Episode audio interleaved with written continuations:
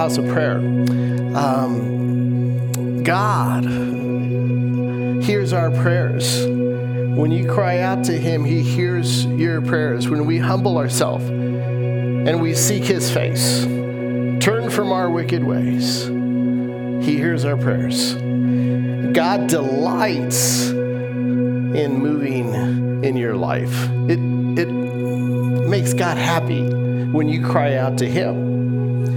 You know, um, I think about what, what Jesus did. You know, Jesus, there are so many miracles in the Bible that you read about. Made the blind man see and cast demons out and, and uh, healed the leper and uh, healed the sick and made the deaf hear. And, and you know, guys, God is still, still doing miracles today. He is still doing miracles today.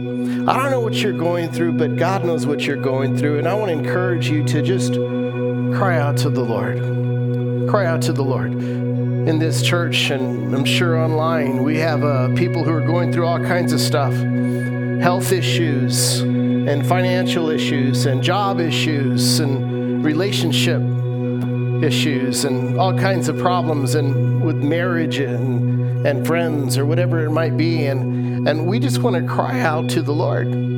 So if you're comfortable, if there's someone nearby, would you put your hand on their shoulder and and uh, let's pray together. Let's pray together. Let's cry out to the Lord together. Jesus, we need you. We need you, Lord. You are our hope. You are our Savior, the risen one, the Lord of Lords and King of Kings. And we cry out to you right now, Lord. I pray that you work in every home that's in the house and every home that's watching online. You know what every soul is going through. You know why they're watching, why they're attending church, Lord. So I pray, first of all, Lord, for that home, that person that's working through some health issues. God, I pray that you miraculously heal them of cancer.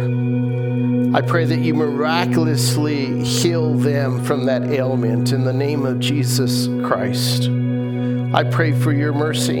Work in their life like you did with Hezekiah, who cried out to you when he was ill and you gave him another 15 years. God, move like that. I pray for that marriage that's just barely hanging on. I pray, God, that you work in that husband and that wife. I pray for reconciliation. I pray that they turn to you, Jesus, with all their heart. I pray, Lord, that you, you work in each heart and each heart learns what it means to die to themselves. I pray for our children. We have some kids, Lord, who've just turned away and even walked away from the church, and I just pray for them right now. You know where they're at, and I pray that you speak to them and you show them who you are and you show them your love for them, God. Speak to him, speak to her, Lord.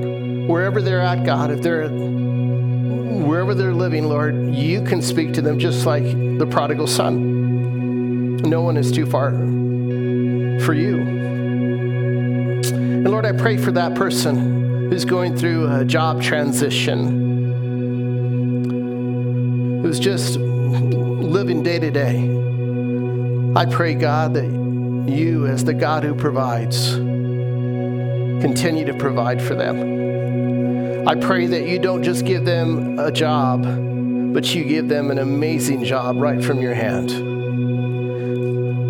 I pray for that person who um, maybe their business is slow. I pray that their business increases.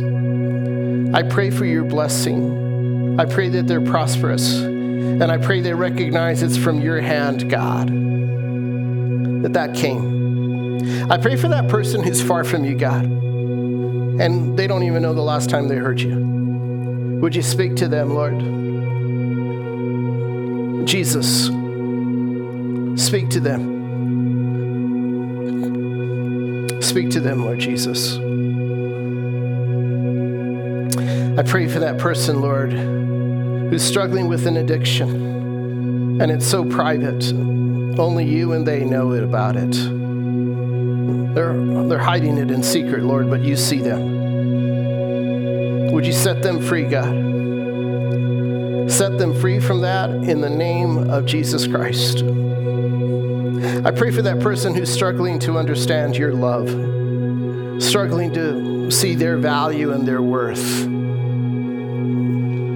God, I pray for that brother that I saw on, make that post that said he has no value. Show him and us how valuable we are in your eyes, God. I pray for that person who's worried, who has anxiety, I pray, God, that you give them peace, the peace of mind that surpasses all understanding. Be with them, Lord. Jesus, you are the greatest name we can cry out to, Jesus. And right now, whatever season we're in, we cry out to you, Jesus. Move in this church, move in the heart of families, men, women, young and old, Lord. Draw people to yourself here, Jesus. We worship you, Jesus. We worship you. Thank you, Jesus, for your presence. Thank you for being with us in this service. We lift up all of our needs. All of our needs, the needs in this church, but the needs of our neighbors, the needs of our coworkers, the needs of our friends, Lord. I pray that you save those people around us that person that we go to school with that doesn't know you, I pray, I pray they get saved. That coworker, I pray, Lord, that they come to know you. And by your grace, God, use those in the house, use those who are watching online. May we be missionaries, vessels of your love and grace. Give us the words to say. Continue to build up this church, Lord. Use that donkey that we have in the front, Lord, to draw people to your church, to your to your to your feet, Jesus. Because it's all about you, Jesus. Build up this service and next service and and God even guide us on who to invite to church next week on Easter weekend. Prepare their hearts even right now, Lord. Jesus, we give ourselves to you. Search our hearts. Forgive us. Forgive us, Lord, for any sin. Anything that we're carrying, we turn to you and we repent of it and we ask you for your forgiveness right now. We need you, Lord. We need you, Lord. It's in your name, Jesus, we pray all this. Amen.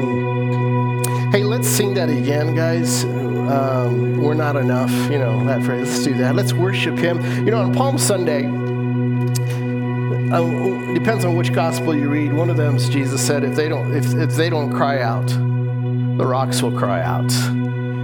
And you have breath. You have a voice. We know you use your voice. People around you know you use your voice. When you want something, you let people know, don't you? You let people know. You're not shy about it. Well, I want to encourage you to just let's raise our hands and let's cry out to Jesus and just tell him, Lord, we need you. Lord, we need you.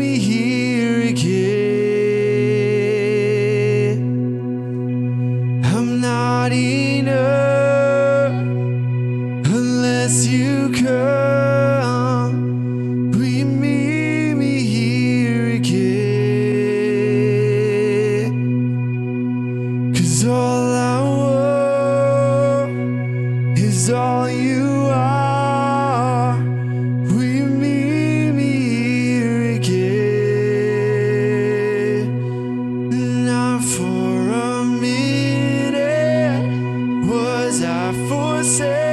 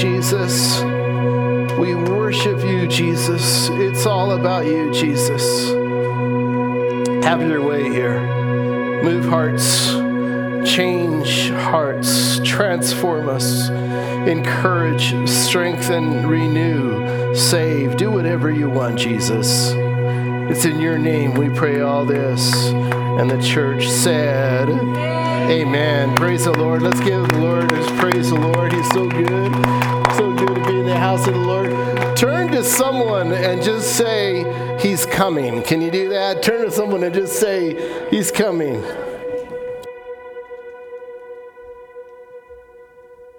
Uh, he's coming. Whew. There's nothing like being in the presence of the Lord, guys. I'll tell you, I needed that. Anybody else need that? Anybody else need that? I just need to be in the presence of the Lord. Oh, it's so good. Did you notice we had a donkey out there? Anybody notice that? How many of you wanted to say ass and you were thinking it and you didn't say it? Don't say ass in church. It's a donkey. Uh, it's just, well, it's good to be in church. Welcome, welcome, welcome those of you who are online. Uh, so glad, so glad you're here. Um, Palm Sunday is like one of the most exciting weekends for me that I get to preach about. I'm so excited about it. But before I do, I need to share a couple of things with you. Um, a couple of in house stuff. One is um, today, right now, starts, we're going to have 11 services over the next nine days. Guys, we're just going to seek God out with all of our hearts and we have church tomorrow and we have church Monday night at 6:30, Tuesday 6:30, Wednesday, Thursday, Friday. It's going to be an amazing time of worship. Clear your schedule. Come here every night during the week. And then of course next weekend is Easter weekend. And one of our needs is we need more help with our guest relations team.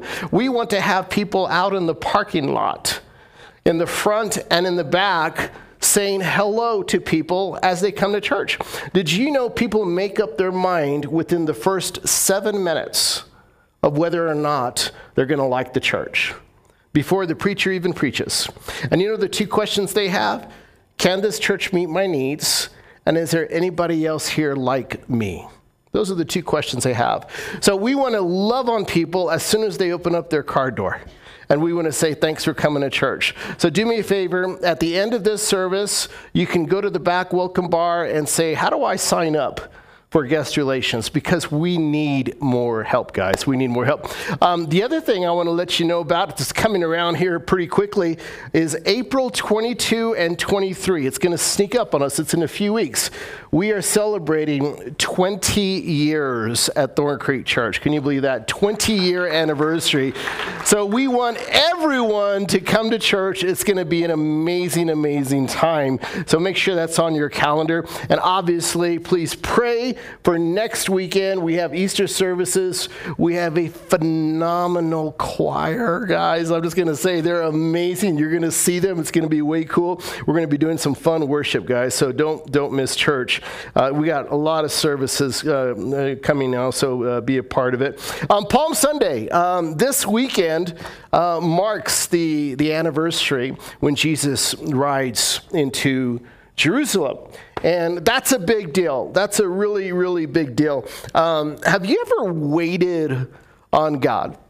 Or you expected God to do something a certain way, and then He didn't do it the way you thought? He would do it, and you thought, well, I, I thought I understood what God was going to do, but instead He did something else. I remember when, uh, when we were starting Thorn Creek Church, uh, Grace and I, and when we were starting it, um, there were about nine people from one church. and uh, they were coming to be a part of it. They were in our living room, and they were all Christians. And I was, they were all nine gifted, uh, very gifted uh, people, Christians who had all these talents.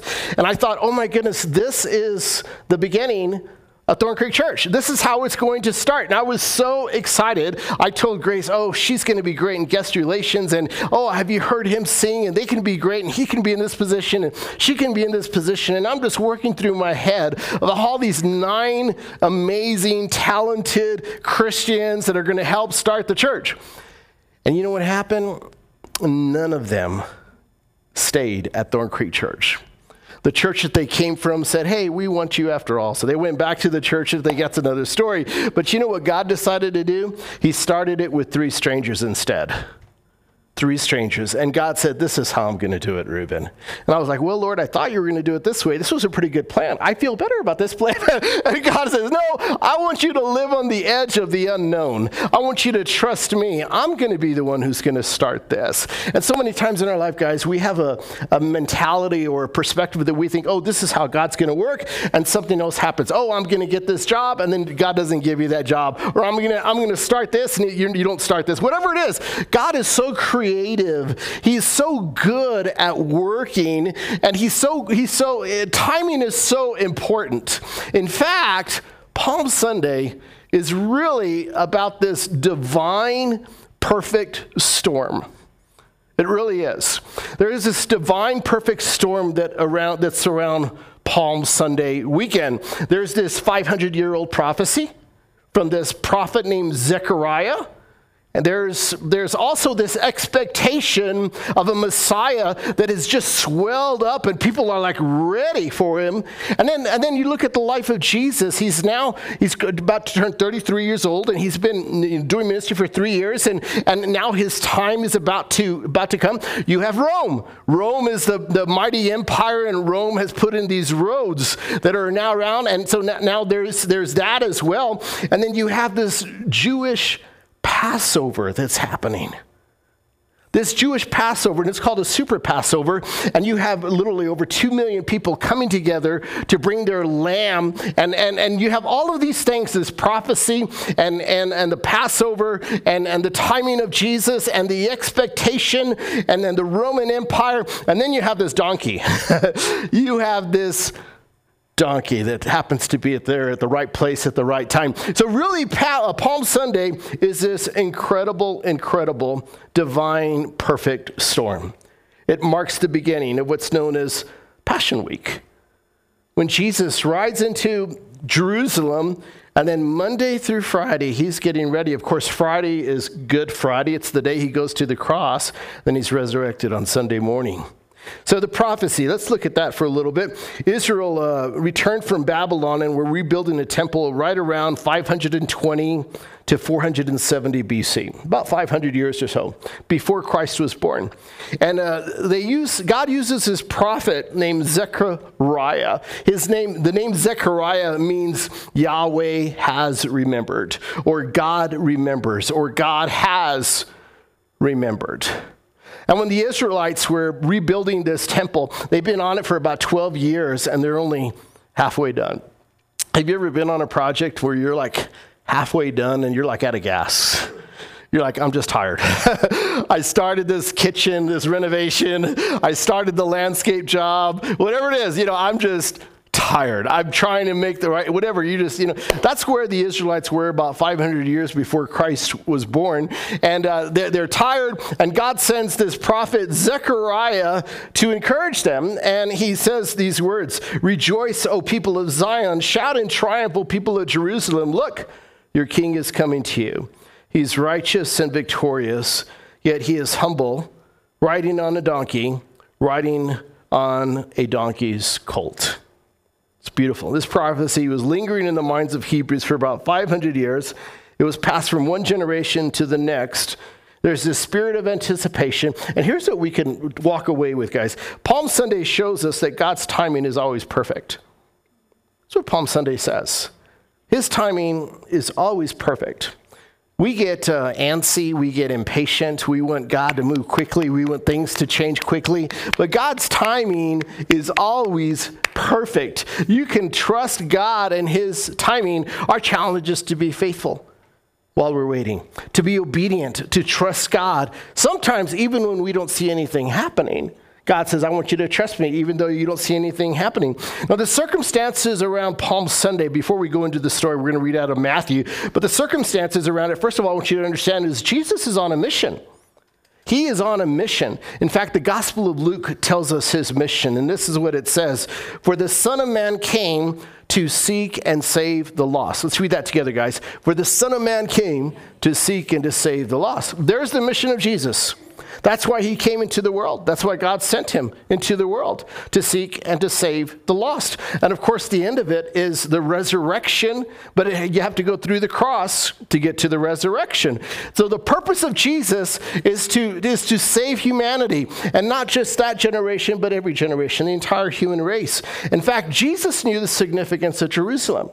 And many times in his ministry, you see these words. Luke chapter 13 says, when Jesus went through, Jesus went through the towns and villages, teaching as he went, always pressing on toward Jerusalem. Jesus was one driven guy, single minded, focused. He knew he needed to go to Jerusalem. And even while he was performing miracles and doing all the wonderful teachings, even while he was doing all that, he was aware that Jerusalem was his destination. Um, someone said, We will never know this side of heaven what terrible struggles took place in the spiritual world between Palm Sunday and Easter morning. You thought you had a bad week. It's nothing compared to the week that Jesus is about to have from Palm Sunday to Easter Sunday. And the spiritual battles that happened internally. Sometimes our internal battles are so challenging, aren't they, guys? You ever had an internal battle that nobody can see? Maybe you struggled with depression or you struggled with suicidal thoughts or you struggled with whatever. You know, for me, I remember this a year ago at this time, I was at home and I wasn't preaching on Palm Sunday weekend. I was ill. I got that Ramsay Hunt thing and I was recouping and I was out of I was out of the pulpit for months. And I remember being at home thinking, "Lord, what are you doing?" So private. It's that so, such when you know this church has been so loving and encouraging, but when you're in that moment, when you're in that private battle, you're saying, God, I don't get it. So many times God allows things to happen in this world that don't make sense to us, right? We look at, okay, I don't understand why this is happening. I don't understand why I, I, I lost uh, him or lost her. And I don't know why, I don't know why I'm in this situation. And if God is loving, then why is this happening? And we go through those things. And God ultimately, He calls us, He says, You walk by faith. You trust me. I'm going to see you through this. And when we're on the other side, we can look back and we can see God's faithfulness. But when you're in it, your theology, your faith is challenged and tested. John chapter 11 says something else. Jesus was a wanted man. It says this So from that time on, the Jewish leaders began to plot Jesus' death. As a result, Jesus stopped his public ministry among the people and left Jerusalem. He went to a place near the wilderness to the village of Ephraim and stayed there with his disciples. Now, when did he become, he says Jewish leaders began to plot Jesus' death. You know what happened? Jesus did something that really bothered all of the religious leaders. He did something like he crossed over the line. He performed one miracle that made Jesus a wanted man. You know what it was? He raised Lazarus from the dead. That was too much. And all of a sudden, religious leaders felt like their influence, their position was threatened. And Lazarus was dead for four days, and now the guy's walking around and he's at the grocery store and at the gas station, and you know, he's walking around, everybody, there goes Lazarus. Yeah, that guy in four days, he was dead, and look at him, I see him right there. So it was creating this incredible uh, momentum and energy and, and, and a lot of publicity for Jesus. And, and the, the Jewish leader said, We want him dead. So he becomes this, this wanted man. Verse 55 says, It was now almost time for the Jewish Passover celebration. And many people from all over the country arrived in Jerusalem several days early so they could go through the purification ceremony before Passover began. They kept looking for Jesus, but as they stood around in the temple, they said to each other, What do you think? He won't come for Passover, will he? Meanwhile, the leading priests and Pharisees had, had publicly ordered that anyone seeing Jesus must report it immediately so they could arrest him. So you have this incredible thing called the Jewish Passover. This is like the Super Bowl of Jewish holidays at least 2.7 million people. According to scripture, there had to be a 10 person minimum for every one lamb that was slain. And this was Old Testament laws here of how to take care of your sin. You need to bring a lamb, and you need to offer that lamb as a sacrifice for your sin and the sins of your home. So there's a bunch of lambs all over the place. I so wanted to bring the donkey into church, guys. I'm just telling you. But then I thought, I don't know how that's going to go. If that donkey starts bucking or something like that, that might be a problem. But Jesus shows up during Passover weekend. The Lamb of God who comes to take away the sins of the world. God provides his own lamb. Everybody's bringing their lamb, but God provides his lamb. His name is Jesus. And think about this Jesus didn't have Snapchat, Instagram, or BeReal, but his entry into Jerusalem was spread by word of mouth through 2.7 million people. Wow. God can do anything he wants. And verse 9 says, When all the people heard of Jesus' arrival, they flocked to see him and also to see whom? Lazarus, the man Jesus had raised from the dead. Everybody wanted to see Lazarus. Wouldn't you? I think I would want to see him, and I think I might want to ask him, So, what, what, is, what is it like on the other side? Did you see a bright light? What happened? Did you, were you like in darkness the whole time? Did you go to heaven? Did you go to hell? What happened, Lazarus? Where were you at? I think we would want to know a little bit about the other side. And people want to talk to him. And, and he becomes such a threat that the religious leaders like want to kill him again. Poor guy. The guy, maybe he was in heaven and he came back as Jesus said, Come on back, come forth, Lazarus. And he comes back and, and now he can't get a break. And now he's walking around and he's a living billboard that there's something different about Jesus. He's a living billboard that Jesus is the resurrection and the life. Nobody can compare it to Jesus. So the teachings and miracles of Jesus did this, this incredible thing. It created this great crowd of people to follow him and, and, and maybe get a touch, uh, you know, experience a miracle. But the other side of the miracles is it created rage, anger from the religious leaders. They, they felt threatened. They didn't, they didn't like it at all. And here comes the story. There's the backdrop of Palm Sunday, and here's the story Matthew chapter 21. We're going to read this account. It says, As they approached Jerusalem and came, came to Bethphage on the Mount of Olives, and this is about a half a mile outside of Jerusalem, Jesus sent two disciples, saying to them, Go to the village ahead of you, and at once you will find a donkey tied there with her colt by her Untie them and bring them to me. If anyone says anything to you, say that the Lord needs them and, and he will send them right away. This took place to fulfill what was spoken through the prophet Say to daughter Zion, See, your king comes to you, gentle, and riding on a donkey, and on a colt, the foal of a donkey. The disciples went and, and did as Jesus had instructed them. They brought the donkey and the colt and placed their cloaks on them for Jesus to sit on. A very large crowd spread their cloaks on the road, while others cut branches from the trees and spread them on the road. The crowds that went ahead of him and those that followed shouted, Let's, let's, shout, let's just read this together, guys. Hosanna to the Son of David. Blessed is he who comes in the name of the Lord. Hosanna in the highest heaven. When Jesus entered Jerusalem, the whole city was stirred and asked, Who is this? The crowds answered, This is Jesus, the prophet from Nazareth in Galilee. Amazing story. So Jesus you know, first of all, he's, he's just, you know, about a half a mile before he gets into the city. he tells a couple of guys, go get a, go get a donkey. Matthew's account is the only account where he talks about two. He talks about a donkey and a colt and he says, bring two. The other gospels just say the colt. But, but in Matthew's account, he says, get this donkey and colt. Uh, some Bible scholars believed it could have been, you know, the mom or whatever it might be. But he, he brings this, this over and, and he, he chooses to ride uh, this, this uh, donkey into, into Jerusalem. Now think about Jesus riding into Jerusalem. He rides in from the east side of Jerusalem.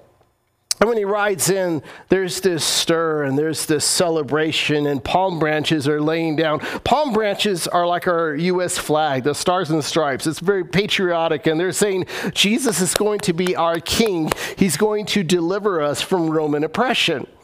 And that's their thinking. It's a huge day of misunderstanding, it's a huge paradox. So they're saying, Jesus, you came to save us from Roman oppression. And Jesus is riding in, he's not about to just save them, he's going to save the entire world. That's happening on the east side. You know what's happening on the west side of Jerusalem at this time? A man named Pontius Pilate is entering in with his parade and he's entering in. He, all, all the good Romans, they know how significant Jewish Passover is. But he's riding in to assert his authority. In fact, the emperor was not simply the ruler of Rome. In Roman imperial theology, he was considered to be the Son of God. It began with Augustus. Inscriptions about him said he was the Son of God who brought peace on earth. So Pilate's procession embodied not only a rival social order, but a rival theology also. Marcus Borg said it like this Jesus' decision to enter the city as he did, what we would call a planned political demonstration, a counter demonstration, the juxtaposition of these two processions embodies the central conflict of Jesus' last week the kingdom of God or the kingdom of imperial domination. What Christians have often spoken of as Jesus' triumphal entry was really an anti imperial entry. What we call Palm Sunday featured a choice of two kingdoms, two visions of life on earth. That's what Palm Sunday is.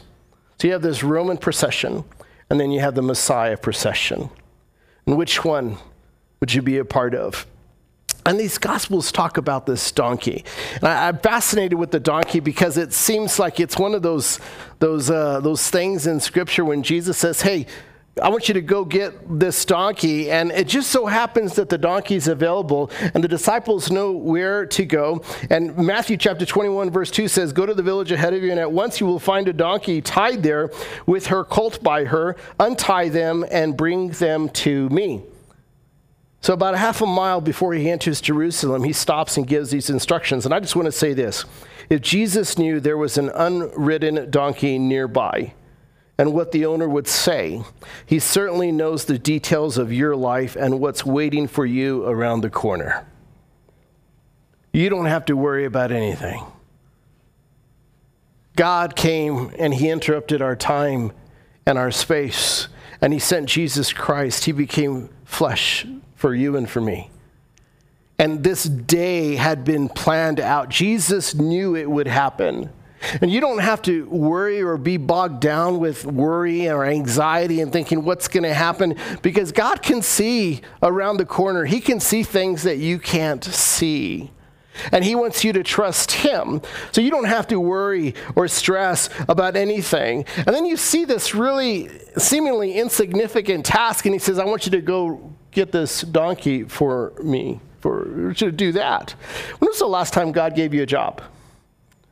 You ever had a task that God told you, I want you to do this? When was the last time that happened?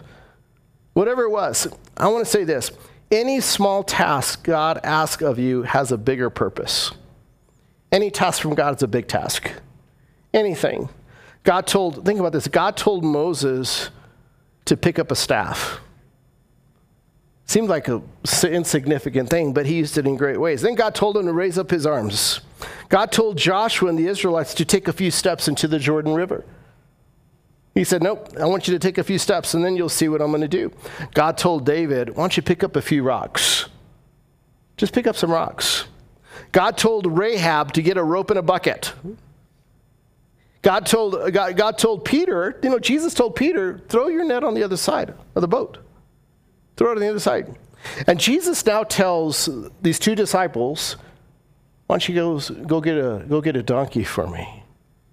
See, obedience to God is just being obedient to whatever He tells you to do. Even the small things, even the small things.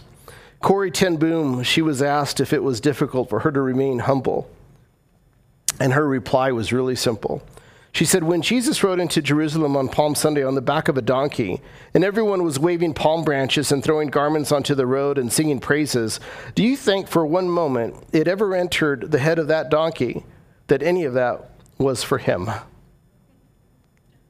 She continued, If I can be the donkey on which Jesus Christ rides in his glory, I give him all the praise and all the honor. Let's put it, let me put it this way. Submitting to the will of Jesus means you're okay when the applause is not for you. When you submit to God's will, that means you're okay if you don't get recognized. You're okay if there's, if, there, if there's no applause for you. You're okay. And, the greatest moments in your life will come from you submitting to the will of God. The greatest moments in your life will involve you submitting to the will of God. And whatever it is, when you submit to the will of God, there's this incredible freedom that's there. And God will use you in greater ways. When you think about it, most of our, much of our life, especially when you, when you don't know God, you just resist the will of God. Because that's called pride. That's stubbornness. And we say, no way, I'm not gonna, I'm not gonna submit to the will of God. And you know what? Not, I talked about people who are far from God, but you can be a Christian and be full of pride. Absolutely. You can go to church every weekend and be full of pride. And you can, you can resist the will of God. When God says, I want you to serve me, you can say, Nope, I'm not going to serve you. I served plenty of time in the past. I'm not going to serve anymore. You're resisting the will of God. When God says, I want you to walk across the street and share your faith, nope, I'm not going to do that. You're resisting the will of God. You gotta, you, gotta, you gotta submit yourself to the will of God. Zechariah the prophet said, Rejoice, O people of Zion. Shout in triumph, O people of Jerusalem. Look, your king is coming to you. He's a, he is righteous and victorious, yet he is humble, riding on a donkey, riding on a donkey's colt. You know, the, the donkey represented peace. Horse, a horse represented war.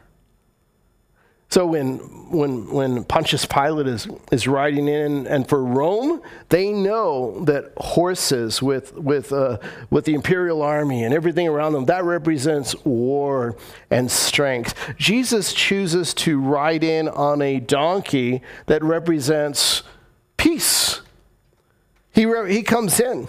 He comes in like that. And it's a different mindset. And as he rides in, um, it, the Hebrews are celebrating. They're like, oh, finally, he, our deliverer has come. And he comes in riding on a donkey. And people look at him and say, this doesn't make any sense. He should be on a horse. But they're not thinking like Jesus. They don't see what's happening like, like Jesus in uh, Super Bowl 2021. I want to talk about that Super Bowl because that's when the Kansas City Chiefs lost.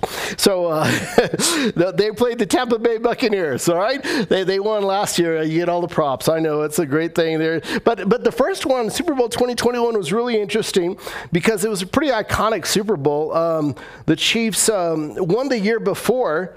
And, and they were the, they, they still are kind of the powerhouse of football. Patrick Mahomes represents kind of the new era of quarterbacks. And Tom Brady was really last year's model. You know, he won six Super Bowls, and now he's facing the new generation, the new model, Patrick Mahomes. So, so people would look at Tom Brady and say, this guy should be put on a shelf. You put him out to graze. Uh, the pastor, he's, he should be done. But something happened with this vintage quarterback. Um, he, he, he defeated the Saints. He defeated the Saints and uh, defeated Drew Brees. And then he defeated the Packers and Aaron Rodgers. And uh, one by one, he defeated some of them. And the week before the Super Bowl, every night at 11 o'clock at night, he would text all of his players and say and said, "We will win this game. Every night at 11 o'clock, leading up to the Super Bowl, he's texted, We will win this game. And he was cultivating a mindset because the Tampa Bay Buccaneers had a culture of losing. They knew how to lose, they expected to lose. And he was cultivating, he knew his teammates, as gifted and talented as they were, did not have a mindset of winning. Palm Sunday is about Jesus sending this message that we will win the game, that Jesus is going to win. The battle's already been won. The crowd didn't know what they were celebrating, but it should have been the greatest celebration ever. They were celebrating Jesus' riding in, and he's gonna, you know, he's gonna be our king. And there was just incredible applause and excitement. But Jesus is riding in, and he's thinking about the cross. He's thinking about the price. He's thinking about the weight of the sins of the world. But he also knows what's on the other side, the resurrection. He knows that. Palm Sunday is a message to us. It's a message to us. Isaiah chapter 9 says, The boots of the warrior and the uniforms bloodstained by war will all be burned. They will be fuel for the fire. For a child is born to us, a son is given. The government will rest on his shoulders, and he will be called Wonderful Counselor, Mighty God, Everlasting Father, and Prince of Peace.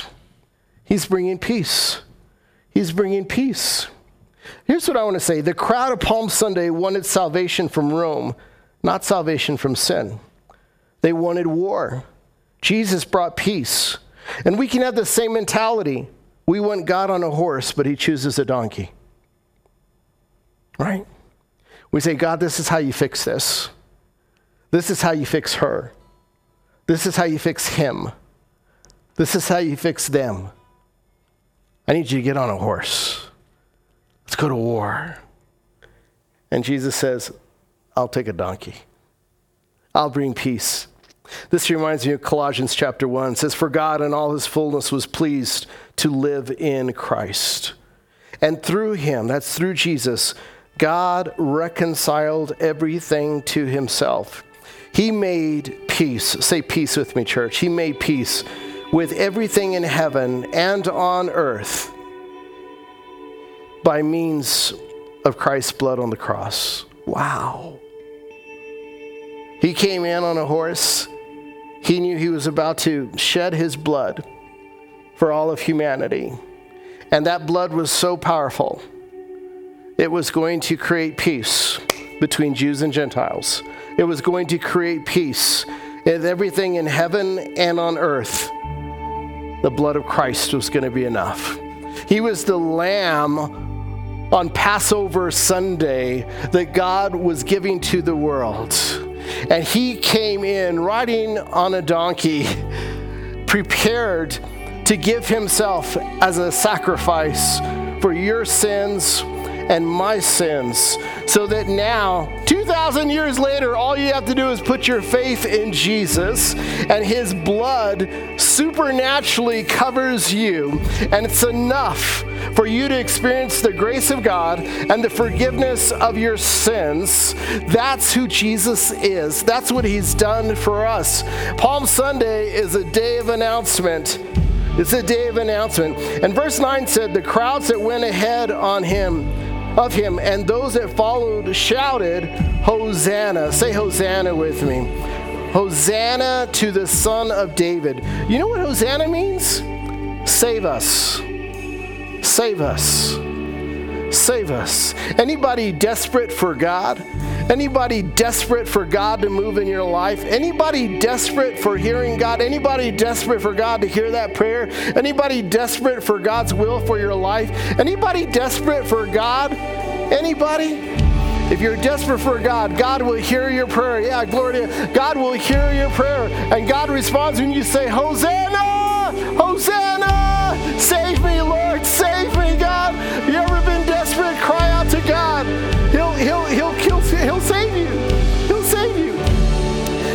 Craziest thing in this story, guys, is he's at the Mount of Olives. Mount of Olives, there's a lot of stuff that went down on the Mount of, Mount of Olives. Mount of Olives, centuries earlier, King David cried over his son Absalom at the Mount of Olives. At the Mount of Olives is the same place also where Jesus taught the great Olivet Discourse. That's what he did at the Mount of Olives. At the Mount of Olives is a place that Jesus knows, but it's also another place. It's the place of the Garden of Gethsemane. It's the place where Jesus said, Not my will, but your will be done. So you have this one place, the Mount of Olives. And I want to say this we all have a Mount of Olives. It's that place where there are stains of tears and joy. But most importantly, it's that place marked with God's faithfulness. Do you know that place? You can look back and you might say, oh, that house, that address, pain, but there was joy. And you have a God who redeems. God can take you back to that same place and He can heal you. He can work in your heart. God is so good at doing this. He can heal you and He can give you a new memory and He can give you a new story. And you may have an old story, but He can give you a new story, and He does that. I don't know what you're facing right now, but God knows what you're facing. And God is big enough to handle your situation. He knows what's around the corner. Be faithful. Hold on to your faith. Trust Him with all of your heart and all of your mind and cry out to Him with desperation. Cry out to Him and say, Jesus, I want more of you. See, Jesus has a future for you. He, he will guide you every single day. Will give you a better life than you can give yourself. He wants you to trust Him. He wants you to walk by faith with Him. He wants you to learn to hear His voice. And He'll take care of your future. He'll take care of your life. He'll take care of your health. He'll hear your prayers and He'll work through you. When I think about this whole donkey, I think Jesus came in on, a, on, a, on this donkey. But you know what Scripture says in the book of Revelation? That when he comes back, he's going to be on a horse.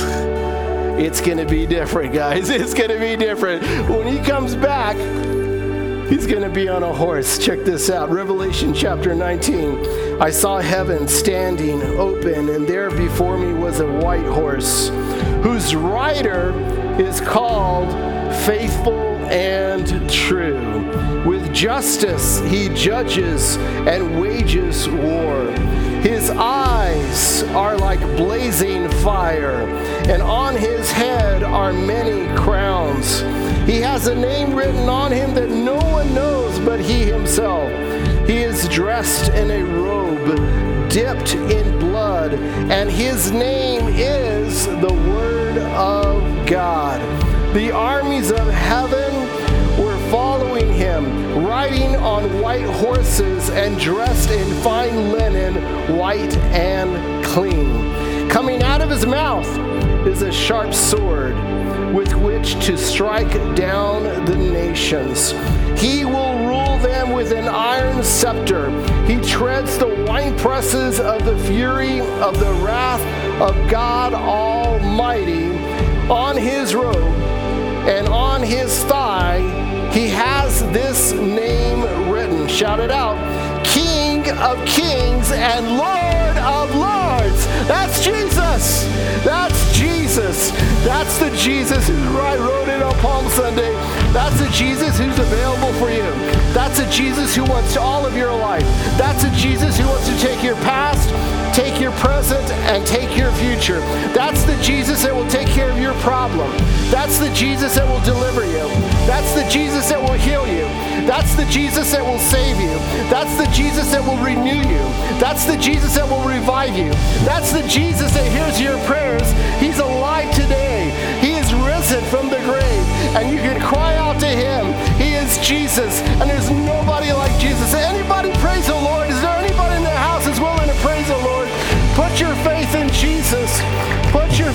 Jesus. I would encourage you. I don't know where you're at, but turn to Jesus right now. While you have breath in your lungs, turn to Jesus right now.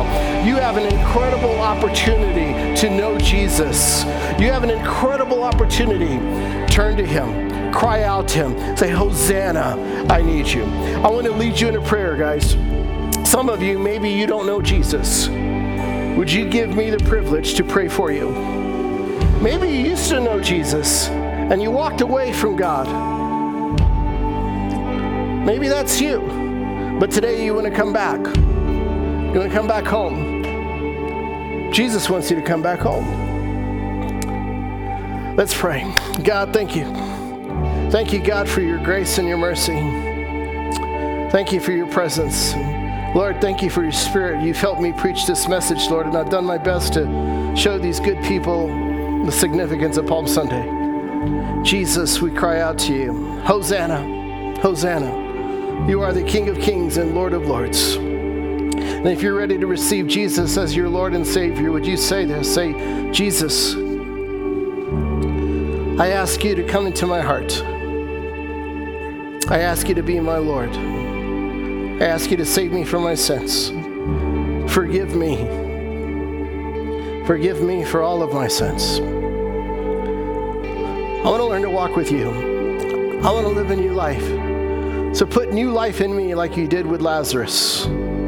Give me a new heart, a new mind. Help me to walk by faith. Help me to do that.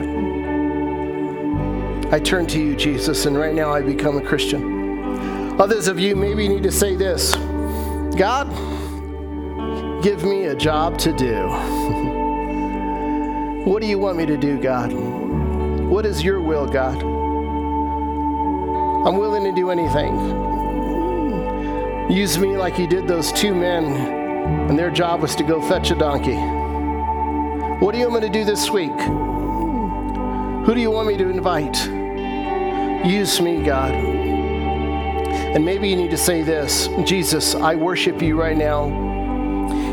Right now, I worship you. In the middle of the unknowns, in the middle of the problems, in the middle of my craziness, I choose to worship you. I choose to put my faith in you.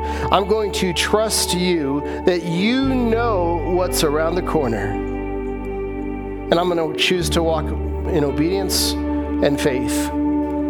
Thank you, God, for your word. Jesus, you are the word of God. You are the King of kings and Lord of lords, and we worship you.